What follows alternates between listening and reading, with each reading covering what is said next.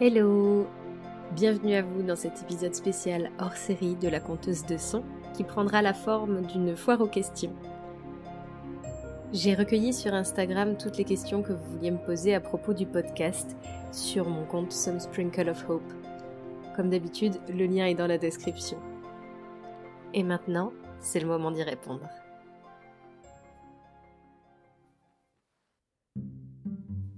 Comment t'est venue l'idée? J'ai toujours adoré les histoires sous toutes leurs formes depuis toute petite, que ce soit des livres, des films, des opéras même. Et en fait, ça a nourri mon imagination. J'avais besoin de m'évader dans d'autres univers. Plus tard, bah, j'ai constaté que euh, beaucoup de gens, enfants ou adultes, sont captivés quand on compte, quand on arrive à donner vie en fait à une histoire, et j'avais envie d'offrir un espace hors du temps et du quotidien. Qui plus est, je fais de la synesthésie, c'est-à-dire que j'ai un petit peu les sens qui se mélangent de temps en temps. Par exemple, un son peut être rugueux vraiment pour moi ou avoir une certaine couleur, et j'avais envie de partager le côté très immersif que ça me donne lorsque je lis quelque chose.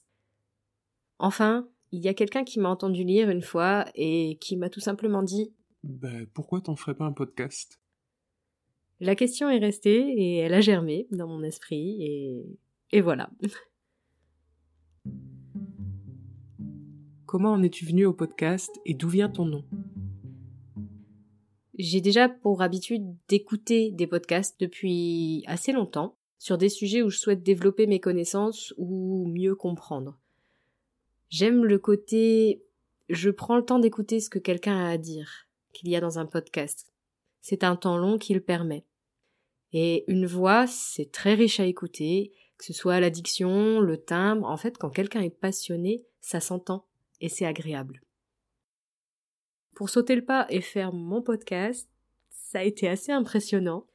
J'ai lu un livre avant, le podcast pour les nuls, pour ne pas le citer, pour me rassurer, même si j'avais déjà bien imaginé le projet.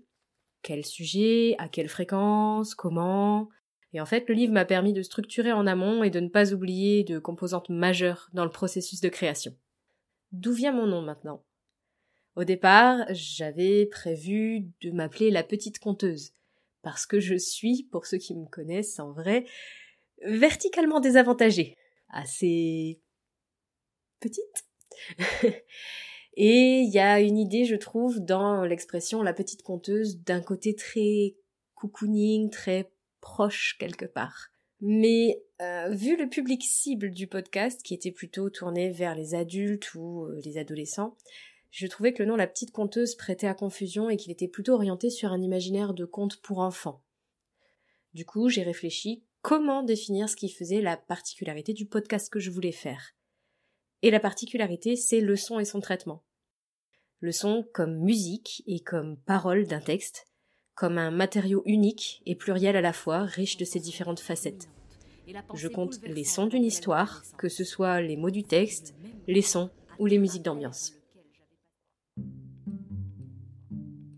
Comment le rédiges-tu? En fait, je le rédige pas. Sauf cet épisode-ci, parce que j'ai articulé les questions entre elles pour que ça suive un déroulement à peu près logique, et j'ai jeté les idées principales sur un carnet qui est d'ailleurs en face de moi. Euh, j'ai rédigé l'intro et l'outro, à savoir du coup l'entrée et la sortie de chaque épisode, pour avoir une espèce de rituel d'entrée et de sortie de l'histoire. C'est un peu comme quand vous prenez votre plaid, votre thé et que vous allez vous installer sur le canapé, il y a cette espèce d'entrée dans le moment de cocooning et euh, comme il y a un côté assez immersif voulu dans le podcast, je voulais qu'on puisse tout doucement se glisser dedans et en sortir grâce à une musique, grâce à des mots qui resteraient les mêmes, etc. On s'évade, puis on revient. Pourquoi le choix de ces auteurs jusque-là? J'ai comme concept le fait de faire un auteur égal une saison. Je regarde parmi les œuvres de l'auteur en question, et d'une manière assez pragmatique, les auteurs dont j'ai lu les textes jusqu'à présent sont des auteurs dont les œuvres sont tombées dans le domaine public. J'aime beaucoup l'univers de Lovecraft, le suspense, le fait qu'on ne sait pas vraiment où finit le réel et où commence le fantastique, l'horrifique, Est-ce que c'est l'imagination du personnage? Est-ce que c'est son état mental? Ou est-ce qu'il y a vraiment quelque chose d'étrange et d'indicible? Pour Poe, je connais surtout les contes macabres que j'ai lus dans la saison 2 qui vient de s'achever. Je les ai redécouverts à cette occasion et ils m'ont donné un petit peu plus de fil à retordre que Lovecraft. J'aime la mélancolie qui s'en dégage et le côté étrange aux frontières du réel, mais d'une manière différente de celle de Lovecraft. D'une manière générale, je préfère compter des récits qui tiennent en haleine et qui ont un côté fantastique, horrifique ou enquête. Ceux qui vont chercher un petit peu dans les méandres de l'âme et de l'esprit humain, ou qui saupoudrent le tout d'un peu de magie ou de surnaturel. Du frisson, que ce soit du frisson d'impatience, du frisson d'inquiétude, quelque chose qui, garde l'attention. Au niveau du concept, j'ai choisi des récits qui durent 25 minutes maximum parce que je souhaitais que vous puissiez écouter n'importe quel épisode quand vous le vouliez, dans l'ordre que vous le vouliez. Pas besoin d'écouter l'épisode 1 pour ensuite écouter l'épisode 2, puis l'épisode 3, etc., etc. Pas besoin non plus d'attendre la sortie de l'épisode suivant pour avoir la fin de l'histoire, parce que ça peut être assez frustrant.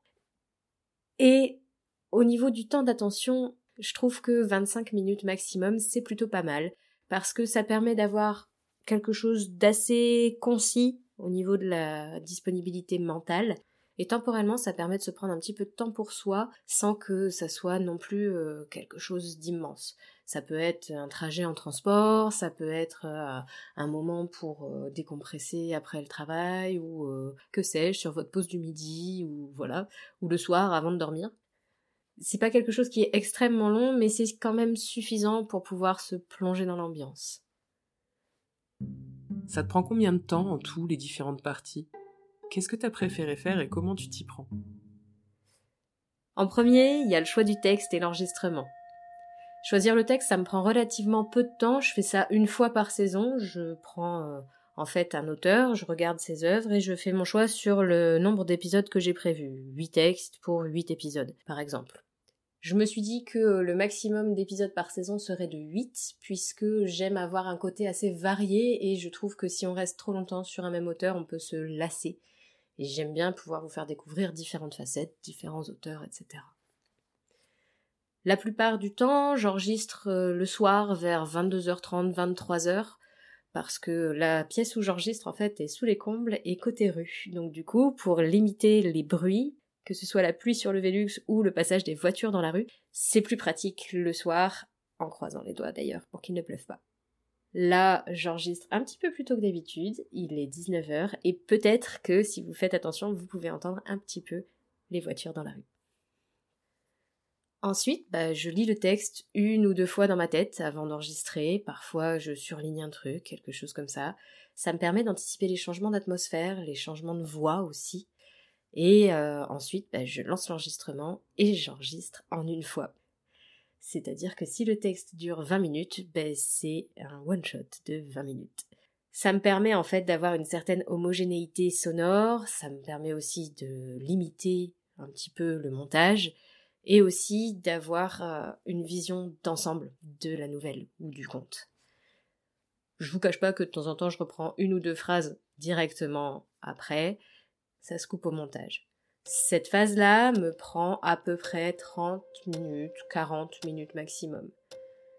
Pour les curieux qui voudraient savoir quel matériel j'utilise, j'enregistre avec un zoom H2N, devant j'ai un filtre anti-pop, et euh, je monte mes épisodes avec Audacity. La deuxième étape, c'est celle du nettoyage et de l'habillage sonore. C'est clairement l'étape la plus chronophage. Le nettoyage, c'est par exemple enlever les respirations trop sonores, faire le tri justement sur les phrases que j'ai reprises, même si j'essaye d'en limiter le nombre, et enlever aussi les sons parasites, par exemple comme les tournes de page. L'habillage sonore, c'est une grande grande partie aussi du podcast, c'est le choix des musiques, que vous pouvez retrouver d'ailleurs à chaque fois dans la description de l'épisode, je crédite toujours. Souvent, euh, je fais les choix de musique soit directement après avoir enregistrer le texte de l'épisode, soit en ayant relu la nouvelle le lendemain, parce que comme ça, ça me permet de m'imprégner du texte et je me laisse guider vers les musiques qui me semblent vraiment rentrer en résonance avec le texte. Je me sers de deux sites. Euh, il y en a un qui s'appelle filmmusic.io et l'autre qui s'appelle Tabletop Audio. D'ailleurs, merci Alex si tu écoutes pour la recommandation. Ce sont des sons qui sont sous Creative Commons. Donc pour vous faire un résumé, en gros, je peux utiliser ces sons-là en créditant le compositeur. Pour les sons d'ambiance, soit je les fais moi-même en les enregistrant, soit je les cherche sur une banque de données sonores qui s'appelle Free Sounds. Et par exemple, dans un certain épisode, vous rechercherez lequel, il y a un bruit d'os qui a été fait en écrasant des coquilles d'œufs dans un mortier. Ensuite, une fois que j'ai choisi la musique, les musiques, les sons d'ambiance, choisis ou enregistrés, je fais les modifications dans Audacity. Ça peut être euh, changer un tout petit peu la hauteur de ma voix pour les différents personnages, mettre, des, échos, comme dans l'épisode de Bérénice que vous avez entendu, et aussi mettre des effets de spatialisation sonore, que vous puissiez entendre des sons plutôt à gauche ou plutôt à droite. C'est d'ailleurs pour ça que je préconise une écoute au casque du podcast. Le but, c'est de rendre le texte vivant, de lui donner du relief. Lorsque je travaille sur Audacity, je suis en multipiste. Il y a trois voire quatre pistes audio. La première, c'est pour la voix, la deuxième, c'est pour la musique. La troisième, c'est pour les sons d'ambiance. Et la quatrième, c'est une piste facultative dont je peux avoir besoin pour rajouter une deuxième couche de son ou de musique.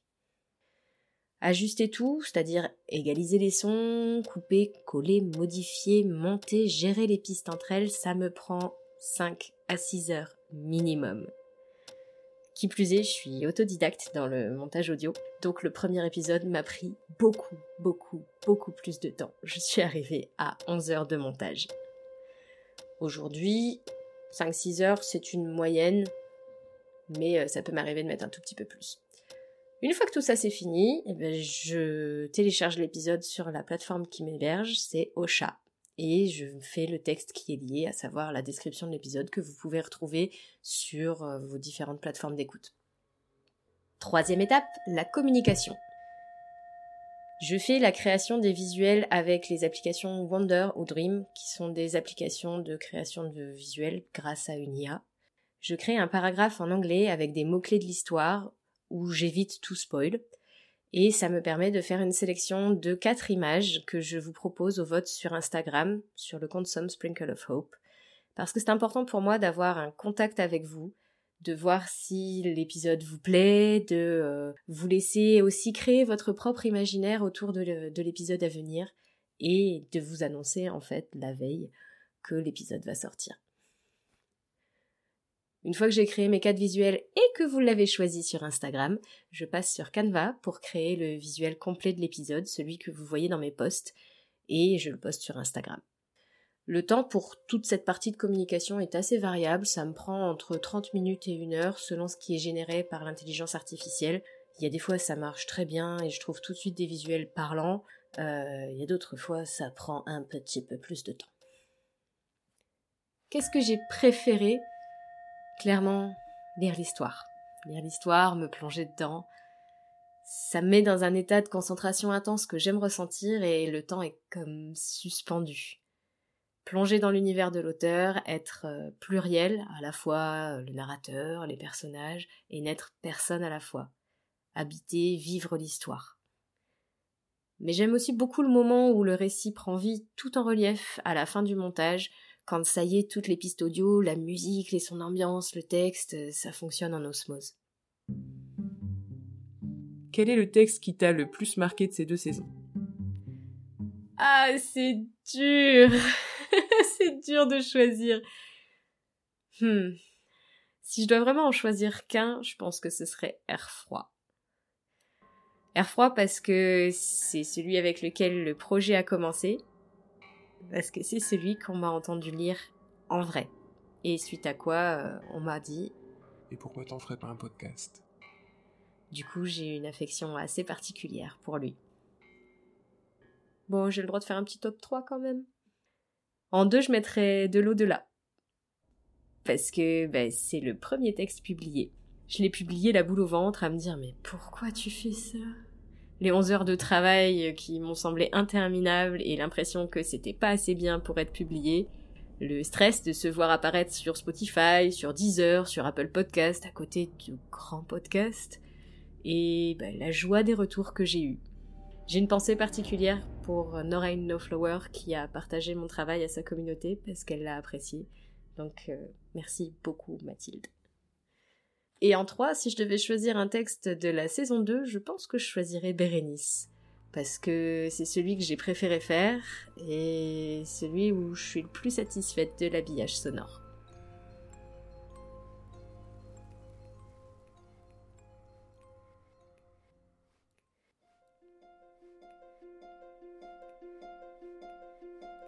J'espère que ce petit épisode behind the scenes vous a plu. N'hésitez pas à réagir, que ce soit en commentaire sur Instagram ou en partageant mon travail. Et si vous avez le temps, me mettre 5 étoiles sur la plateforme d'écoute que vous utilisez, ça soutient mon travail et ça me met beaucoup de joie au cœur. Merci à celles et ceux d'entre vous qui ont pris le temps de poser des questions et qui sont toujours là au rendez-vous pour choisir la couverture de l'épisode suivant. Je vous retrouve tout bientôt pour le début de la saison 3 avec un nouvel auteur. Et n'oubliez pas, je compte pour vous et je compte sur vous.